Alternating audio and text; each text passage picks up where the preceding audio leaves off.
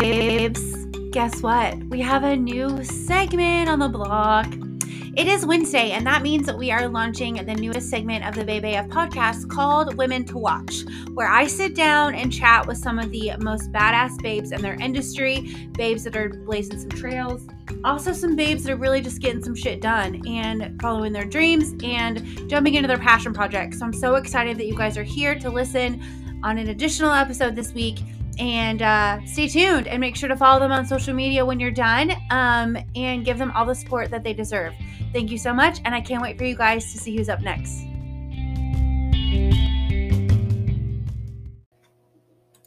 When I spoke to you last at Christmas, I asked you all, whatever your religion, to pray for me on the day of my coronation to pray that God would give me wisdom and strength to carry out the promises that I should then be making. Throughout this memorable day, I have been uplifted and sustained by the knowledge that your thoughts and prayers were with me. I have been aware all the time that my people's spread far and wide throughout every continent and ocean in the world, were united to support me in the task to which I have now been dedicated with such solemnity. Many thousands of you came to London from all parts of the Commonwealth and Empire to join in the ceremony. But I have been conscious too of the millions of others who have shared in it by means of wireless or television in their homes. All of you, near or far, have been united in one purpose. It is hard for me to find words in which to tell you of the strength which this knowledge has given me. The ceremonies you have seen today are ancient, and some of their origins are veiled in the mists of the past. But their spirit and their meaning shine through the ages, never perhaps more brightly than now. I have in sincerity pledged myself to your service, as so many of you are pledged to mine. Throughout all my life and with all my heart, I shall strive to be worthy of your trust. In this resolve, I have my husband to support me. He shares all my ideals and all my affection for you. Then, although my experience is so short and my task so new, I have in my parents and grandparents an example which I can follow with certainty and with confidence. There is also this I have behind me not only the splendid traditions and the annals of more than a thousand years, but the living strength and majesty of the Commonwealth and Empire of societies old and new, of lands and races different in history and origins, but all by God's will united in spirit and in aim.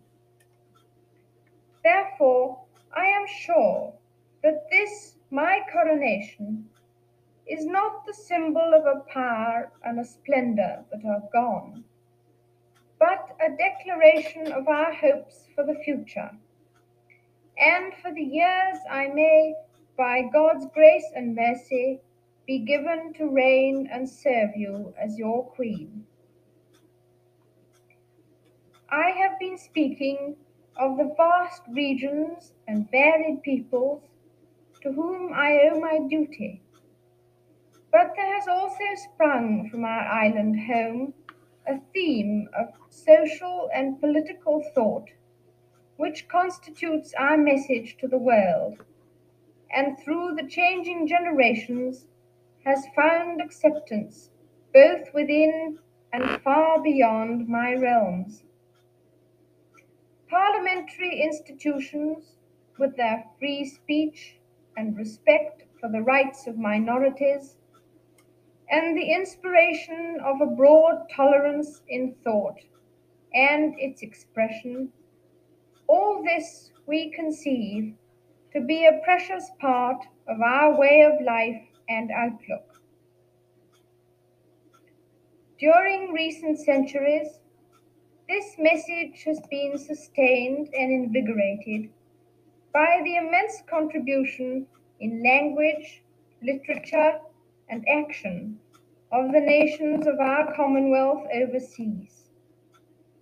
It gives expression, as I pray it always will, to living principles as sacred to the crown and monarchy as to its many parliaments and peoples.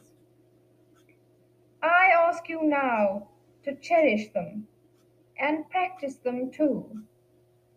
Then we can go forward together in peace, seeking justice and freedom for all men. As this day draws to its close, I know that my abiding memory of it will be not only the solemnity and beauty of the ceremony, but the inspiration of your loyalty and affection. I thank you all from a full heart. God bless you all. All right, you guys, it doesn't get any freaking better than that. And I'm so thankful that y'all were patient with me last week. Um, if you haven't guessed, that was Queen Elizabeth II, her inauguration speech, coronation speech. I'm not exactly sure what label goes here, but 1953, such a dynamic woman over the 70 years that she reigned as queen. As you guys know, she passed earlier this month. And so I'm going to continue the latter half of the 70 royally fascinating facts about Queen Elizabeth II um, from Corinne Heller's article for E! News. And then there's going to be some fun little snippets at the end. So um, let's just dive right back in. Um, I ended at number 45. And so that means today it's going to start with 46. Also, if you don't know who I am, hi, I'm Jess. I am host of this podcast, the Baby AF podcast. If you're new here, um, welcome, welcome, welcome um, go back and listen to a couple of episodes. There's like 133 you need to catch up on. All right, this is 134 today. I believe if I've added correctly, that's where we are. Um, and actually, it's episode 133. So you have to go back 132 episodes. My B. But I wanted to dive in to some really fun facts about QE2. Um, Mary Windsor, all of the things. Um, so here we go. But first, hang tight, there's an ad coming. all right, babes, welcome back, welcome back. I found my place. So, number 46. Um, and I'm just going to read them on top of one another until we're at 70. Um, and there's going to be some additional awesome resources at the end as well displaying in the show notes where everything came from. Snippets, fun things, all the good, good. Uh, until my chicken gets here. So we have a little bit of time together. you guys ever have, side note, y'all ever have those days where you're like, I really need to eat some crunchy chicken fingers and all of the sides? Well, Dukesy ordered all of the sides and a little bit of chicken. So I'm stoked about that. Um, anyway, can you tell I'm hungry? All right, number 46. She also gave pudding to employees who worked at the palaces, court post office within the palace police, distributing about 1500 a year. Now, I can get on a train like this, you guys. Like, toot toot beep beep, sign me up. Love pudding, and it's probably English pudding if that is a thing, which I've never had. Um, but I love all puddings, snack packs, bread pudding, you name it. Tapioca, I've been eating chia seeds lately. Love it. All of it. Magical. Let's go. All right. Um, you've got mail. In 1976, Queen Elizabeth II became the first monarch to send an email, which was sent during a network technology demonstration at the Royal Signals and Radar Establishment. That's pretty cool, huh? Um, almost 40 years later, she posted her first personal tweet, which read, quote, It was a pleasure to open the Information Age expo- exhibition today at the Science Museum at Science Museum, and I hope people will enjoy visiting Elizabeth R. Um, cool. I love that she's on board with technology and doesn't act like previous presidents of the United States of America. Okay, I digress. Next up, it's clear the Science Museum held a special place in her heart, as it's also where the monarch made her first Instagram post. Today, I had the pleasure of learning about children's computer coding initiatives, and it seems fitting to me that I publish this Instagram post at the Science Museum. Smart bird. She wrote in 2019 while sharing an archive photo of her great great grandfather, which has long championed technology innovation and inspired the next generation of inventors. Elizabeth R.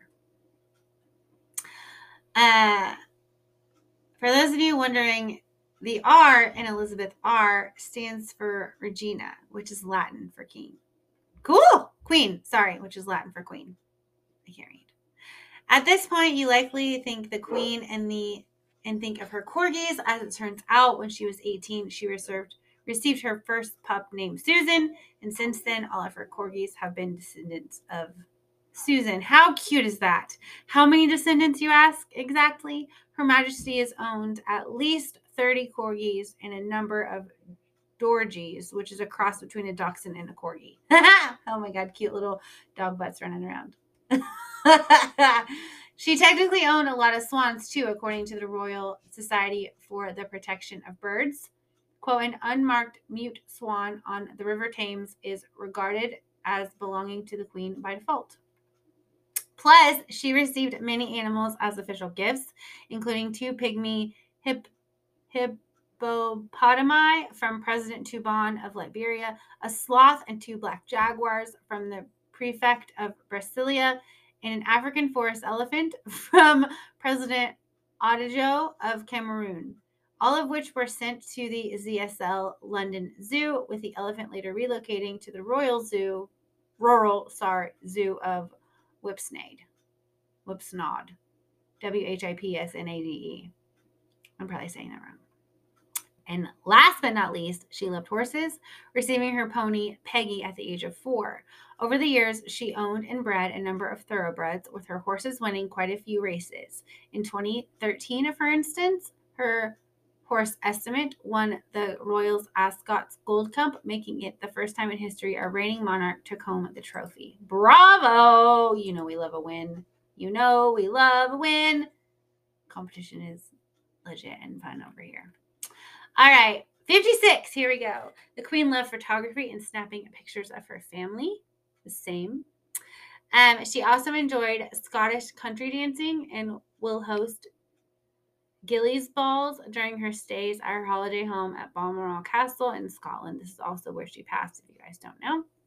If you ever wondered, yes, the Queen was on the shorter side, coming in at five foot four, according to the BBC.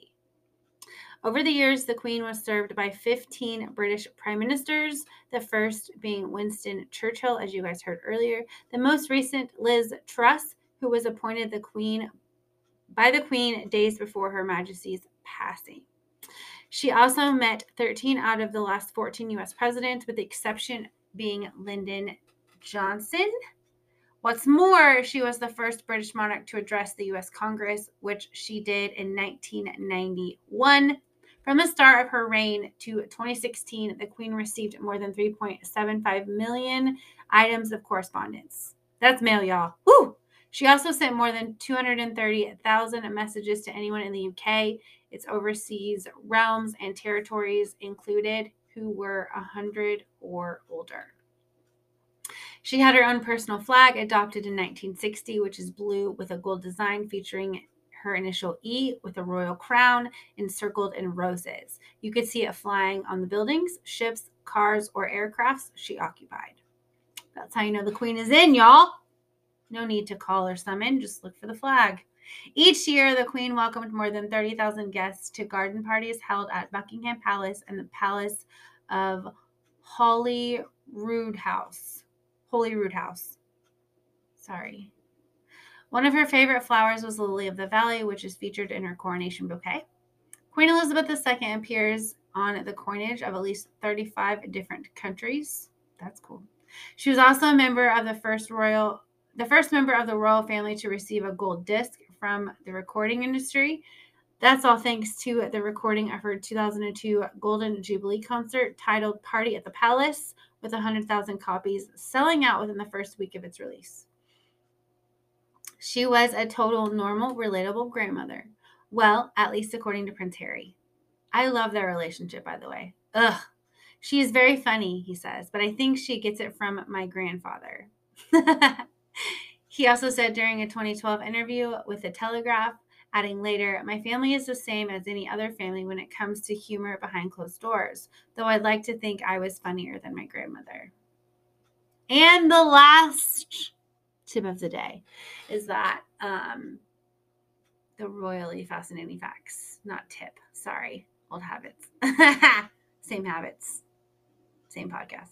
Uh, Queen Elizabeth II died peacefully at Balmoral on September 8th, 2022. And you guys know I have to post some great gowns up in the feed. But for now, I'm going to share some snippets of very interesting interviews from different various people around the internet um, about Queen Elizabeth. So here we go. First up, Queen of Jordan. This first recording is from an interview from ABC GMA3 on Instagram, and it's Jordan's Queen Rania, R A N I A, discusses Queen Elizabeth II's influence on her. So here we go. Welcome back to GMA3, everybody. If you've been watching, you know that Robach and I were on assignment uh, for the past week and a half. Uh, you could argue, of course, covering everything going on with Queen Elizabeth, all the um, the mourning period for her, and the funeral as well. It was on Monday, and one person at uh, that funeral was a woman who also found herself with the title of Queen at a pretty young age. Yes, Queen Rania of Jordan, along with her husband King Abdullah, honored the Queen in London and have now traveled here to New York for the UN General Assembly and other global events held this week here in this city. And we have the honor and the pleasure to have Her Majesty, Queen Rania Al Abdullah of Jordan for a network exclusive interview. Your Majesty, thank you so much for being here. Thank you. It's such a pleasure to be back and to be having these face to face interviews again. It certainly is. I, I joked with you that we could all be jet lagged together as, know, as we as we uh, go through this interview. But I do want to talk about the Queen. Uh, I know you were able to be there at her funeral, but you've called the Queen a partner for Jordan and a dear family friend. What made Queen Elizabeth II special to you? She really meant a lot to all of us. You know, she was a pillar of strength and stability. And when you look at her today, you see that she, there's a lot that political leaders can actually learn from her today. Hmm. You know, she always remained above the fray, above division, above politics. You know, even in the fractious times, she never took sides. She never added to the rift. She was always, through her constancy and her commitment, was always a source of comfort. And so she really, for me, she was also a role model. She she taught the world what it means to be queen. And what was really special, and I'm sure you guys felt that too, is being in London, even though it was a very sad time, it was also a very reassuring time because you felt that not only was she a unifying force for her people in her lifetime, but she brought everyone together in her passing. I have never sensed that kind of sense of oneness, uh, togetherness, sense of community among all those British people who were out there you know, waiting for hours to, to, to see her and to pay their respects. No one asked them to do that. They did that because they loved her, because they wanted to say thank you.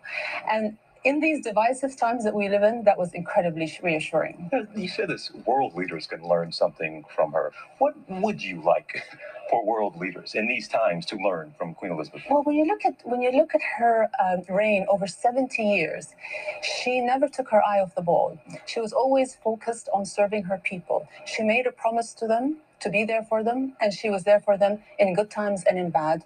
Always a source of stability and strength and comfort. And nowadays, when you look at leaders, sometimes they're always focusing on the short term rather than the long term, on building their brand rather than, you know, making progress for the people. And we see a lot of, you know, populist rhetoric. So maybe a lot of times it's about popular, popularity rather than principle. She was steadfast in keeping to her principles and her values and never based her decisions on what would make her more popular in any given day. And I think there's something to be said about that, that kind of consistency and you know just always remaining close to the things that you believe in. And, and each of you pointed out you were just 28 yourself when Yes. you became queen. And I'm curious, uh, you had someone, you mentioned she was a role model, Queen Elizabeth II, to look up to. Did she ever offer you any advice? Did you ever seek any advice from her? Yes, yes, and I, and, and I was saying earlier that she, you know, she's so humble that she wouldn't expect, you know, you to ask for her advice. But if you ask for it, she's very generous with it. And and you know, w- when I first met her, I was still new to the job, and and she, you know, she told me the importance of always being there. Uh, the sense of sense of duty and discipline is so important. Paying attention to detail, you know, things don't just happen uh, because they do. You have to be on top of things, and and she was just always very, very kind in, in her, and always offered a guiding hand in general. Welcome back. All right, you guys, a couple of takeaways from that is I love that she said she was steadfast, humble, and consistent. Um, we can obviously all learn from that. And sorry, I said Reina before and I meant Rania. Um, the pronunciation for me today is a little bit uh, difficult. I'm sleepy and hungry. So here we are. Not hangry, I promise. all right, you guys, next up, um, we have the incomparable. Uh, Barack Obama. And what I found really cool about this is that not only was it just one visit, but a couple that they had together. And I really appreciate his words that he's um, telling us today. So here we go. the first time that I uh, met the Queen was visiting London. She reminded me very much of my grandmother, which uh, surprised me, not just in appearance, but also in manner. Very gracious, but also no nonsense, wry sense of humor. She could not have been more kind uh, or thoughtful to, to me and Michelle. Shortly thereafter, Michelle and Malia and Sasha, my two daughters, uh, had occasion to go back uh, to England. Buckingham Palace reached out, and uh, Her Majesty had invited Michelle and the two girls to tea. She had then offered uh, the girls to drive in her golden carriage around the grounds of Buckingham Palace. Uh, it, it was the sort of generosity uh, and uh, consideration that left a mark uh, in my daughter's lives uh, uh, that uh, that's still there. The Queen was an excellent listener. She had a genuine curiosity, although she was uh, impatient to get to the point. This is in 2011, and we'd been invited to a state dinner at Buckingham Palace. State dinners at Buckingham Palace a little different than state dinners everywhere else. The Queen was dressed up quite a bit for the state dinner, and um, it was a little bit uh, concerning for Michelle because, as a gift to uh, Her- Majesty, uh, Michelle had selected a small, modest uh, brooch of nominal value. We reciprocated the following evening with a dinner that we hosted at uh, the American Embassy. But the one thing we immediately notice is that she's wearing the brooch that Michelle had given. And it was an example of the subtle uh, thoughtfulness uh, that she consistently displayed, not just to us, but to everybody who she interacted with. She was very mindful of uh, guests at Buckingham Palace not overstaying their welcome. She was looking at her watch and um, at some point said, Well, okay, it's time to go. And uh, the same was true uh, as a guest. She wasn't interested in overstaying her welcome. She looked at her at her watch at a certain point and said, All right, uh, I, I think we need to wrap this up. The combination of a sense of duty and a, a clear understanding of her role uh, as a symbol for a nation and as the carrier of a certain set of values uh, combined with a, a very human quality of, of kindness and consideration. Um, I, I, think that's what made her so beloved, not just uh, in Great Britain, but uh, uh around the world. I love both of these because they both chat about her dutiful um, demeanor and the way that she just presented herself in such a graceful and humble manner. Humble manner. There we go. Um, oftentimes we get so mixed up in like all these things that you learn as a kid, right? Manners, treating people nicely, being humble and in instances where you need to, but I also appreciate that she's very diligent about time. you are done here. You can can't stay and you can't make this your home. but also I'm about to leave. Like I love that um spontaneity and the moments there. So I want to thank you guys for being so diligent and awesome in all the episodes I've recorded thus far. This is 133 of the Babe AF podcast, Women to Watch Wednesday. And I know I'm cutting it a little bit short today, but I wanted to, number one, uh, let you guys know that my dinner has arrived. So I'm hungry and I'm going to go eat all the sides. Um, it's going to be a good time.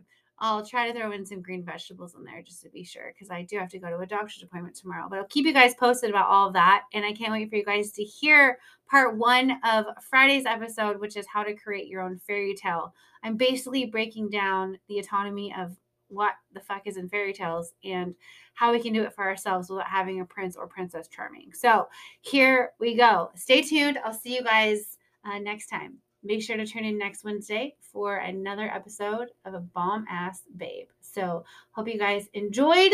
Please give your thoughts, rate, review, uh, subscribe, like, share, all that good shit. And I'll see you guys next time. Love ya.